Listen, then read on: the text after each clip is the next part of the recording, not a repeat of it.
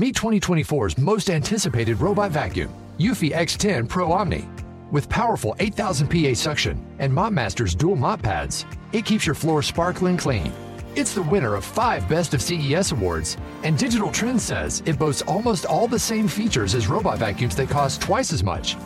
Want to know more? Go to eufy.com, that's EUFY.com, and discover X10 Pro Omni, the best in class all in one robot vacuum for only $799. Kei te whakaronga mai koe ki tō tātou ao horihori ki te reo irirangi o Aotearoa. You're with Our Changing World on RNZ National. I'm Alison Ballance and now, understanding how streams and rivers work is important. We especially need to know how they might behave when they're flooding so we can safely build on the riverbanks and span them with bridges that are safe and reliable. Heide Friedrich is a water engineer at the University of Auckland, and she's taking me on a tour of one of the university's largest laboratories, the Water Engineering Lab. The laboratory in itself is really large scale. Like people often, when they hear the word laboratory, they think about, you know, some chemistry laboratory or microscope. But our size here is roughly 1,400 square meters. I think the length would be at least half a rugby field. And what we are doing in the water engineering laboratory is to bring the river or the ocean into the laboratory. The lab is impressive. There's a big underfloor reservoir to hold water that can be pumped around to various sized flumes or water channels.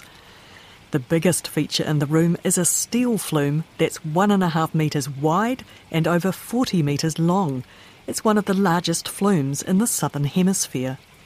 Anything with water if you have the water not moving, not dynamic, there's no life in there. It's dead. Because we want to model natural processes that occur in river engineering or coastal engineering, we fill them up with water and then we create currents, and they can be either wave for coastal work or they can be uniform currents for river work. And we can change the, the magnitude in regards to the flow rates or velocities we want to study. The researchers are able to get water moving really fast if they want to. Water flow in some of the flumes can be more than a thousand litres a second. But as big as the flumes are and as fast as the water is flowing, these are still much smaller than natural streams and rivers. The trick is to downsize, but keep conditions realistic. With any kind of water engineering, scaling is really important if you think of the Waikato River, obviously wouldn't fit into our laboratory. So we do have to downscale, we call it. But if you work with water, you cannot scale it down infinitively much because you're losing the kind of specifications or characteristics that you are studying because you get into viscous effects and a lot of the challenges occur at the interface of water with some kind of surface. The value of measuring water in a flume is that it can be completely controlled. There's none of the chaos and potential danger of trying to measure a river in flood, for example. By controlling it, we always reduce the system, how a process happens. So we have to be careful that we don't create something in the laboratory that is not applicable when we try to transfer that knowledge to the field because we reduced it so much. But that's the challenge between science and engineering. Science, you have this holistic approach, whereas engineering, we are reductionist. We reduce it so much so that we can really identify what is force, what is action and reaction. It's not just water that engineers like Heide are studying. Think of waves at a beach. They're usually stirring up lots of sand. That river is moving sediment, leaves, branches, and, during a flood, maybe entire trees. So the Water Engineering Laboratory has sediment pumps as well as water pumps, and dotted around the room are containers of stuff, ranging from fine sand to coarse pebbles and even larger rocks. In our work, we cannot scale the particle properties down because if you have your sediment that goes below a certain size, you get cohesive behavior. So, what you have in mud, and this is the kind of stuff, once you have cohesion, the whole physical processes behind it change. So what we're doing here, we still work with the same kind of sediment that you would find on the beach or in the river. And we do scale the water, so we do not have the kind of flow rates or velocities you would see in natural environment. But what we can't scale down is the sediment. It's important to have suspended particles. It's important to have small sand that fills gap between bigger borders. It's important to have even bigger borders like this because behind the borders you have something we call the separation zone.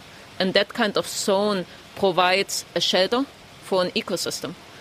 A lot of what I'm doing is trying to understand that feedback between a pattern I see, which is like the overall pattern, and the individual dynamics, and to understand really how differences in individual particles contribute to an overall pattern.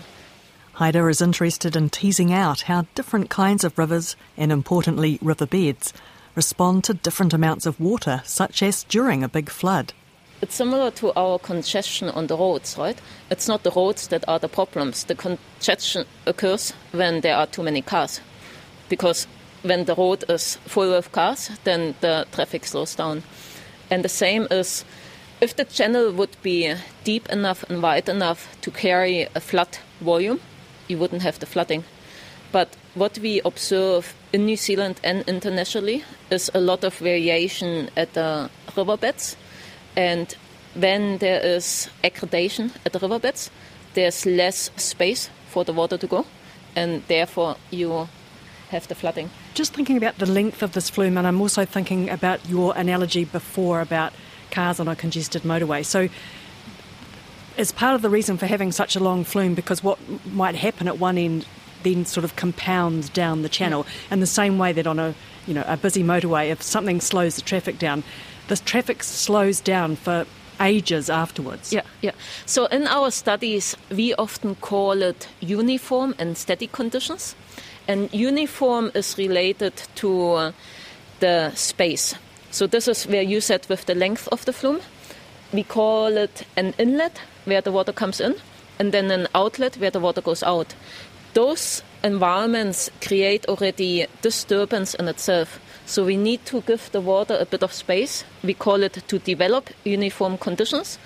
And often you see our measurement area is roughly two thirds downstream, we call it, because that's the kind of area that is the least disrupted by the inlet. But even the outlet is further downstream. The effect also travels upstream, backwards. Turbulence know, can go backwards. Exactly. So you've got an experiment up and running. There's water and sediment washing down the flume. How do you measure things? So in the past, we had instrumentation that you stick into the water, but by them actually being in the water, they change the behavior of the water already, right? So what you study is not actually the pure dynamics of the water because it is already influenced by the equipment. And with the changes in cameras and imaging technologies, a lot of research in water engineering is done now with cameras. And then we analyze the images to get the information of the processes out. Do you add dyes to the water? Yeah, as you can see in our lab, you don't really see anything, you just see water. A big challenge is how do we make visible what is not visible? One technique would be to put dye in the water, but we also can put particles in the water that we then illuminate and we capture with our images. It's like looking at the sky. So if you have a clear sky, you see the stars. You wouldn't know there would be anything there during the day, right? So in regards, nightfall comes, no clouds, you can see the star. We do the same in our work here. If you just come here during the day, as an analogy, you know, water is invisible. So we do really cool things to make the the motion visible. And with the stars, what you observe, you think actually the stars are moving, right? But in effect, it is the Earth that is rotating. And that's why it's so important that you have some kind of viewpoint that you know what to relate it to. And this is the challenge again with water motion and sediment motion at the same time. What is moving? What do you study? So we do have the cameras going in burst mode, and that way we can track the trajectory of the particles. One of the things I'm thinking of that you see at the coast uh, with fine sand is that the, the action of the water, the action of the waves creates ripples. Yep. And do the ripples then in turn feed back into what's happening with the water? Yeah. So we call it really that, that feedback loop. In the water, we have turbulence. So if the water is in motion, if there are dynamics, there is turbulent behavior unless you have laminar flow. And in our world, we have something called the Reynolds number. That is that threshold where we know if the Reynolds number is below a certain value. We call it laminar flow, and it just means there's no mixing. So if I have that comparison again with the traffic and the cars, it just means cars stay in their lane, there's no merging. Once they are in a lane, they stay. So that is laminar flow. But we are a civil engineering laboratory, so a lot of what we are doing in here is turbulent flow. So you do have that mixing. It means the cars are merging, could be new cars joining the traffic, our cars leaving the traffic, and so on. Those kinds of turbulent imprints are visible on the sediment bed. And there is a lot of research out there what are the mechanisms that create ripples and dunes. And it's still a research area where, depending whom you speak to, you get different answers. So, another challenge is because we deal with water in motion and sediment in motion. So, you can't just glue all your pebbles down. oh, that's what we're actually doing. We do ah. glue the petals down because if you have two processes that are in motion, how do you want to understand cause how and do you effect? apart? Because, you know, the water moves, the sediment moves. But does a sediment particle move because of the water? Or is the turbulence we observe in the water caused by a particle that is protruding out bigger than usual than another one? So the key thing really is the interactions. It's not just the water, it's not just the sediment, it's the interaction between the two. And that's, I think, really important also that we communicate that to the general public. Because it is just in general floods, you just associate with the water.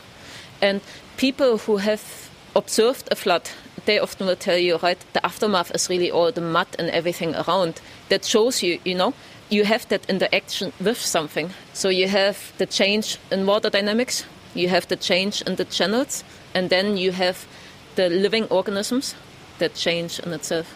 So it's like a three way feedback mechanism. If this all sounds challenging, Heide says it is. The son of Albert Einstein, he was a professor in sediment dynamics. And in our research world, we always have this little anecdote that Albert Einstein told his son, Son, you couldn't have chosen anything more difficult to study than sediment transport. Thanks, Heide. And that's Heide Friedrich studying difficult questions in the Water Engineering Laboratory at the University of Auckland. I'm Alison Ballance, and this Our Changing World podcast first aired on RNZ National on the 12th of July 2018. For photos, useful links, and a vast library of previous stories, check out our webpage rnz.co.nz slash Our Changing World. It's also a place where you can sign up for our handy weekly email newsletter.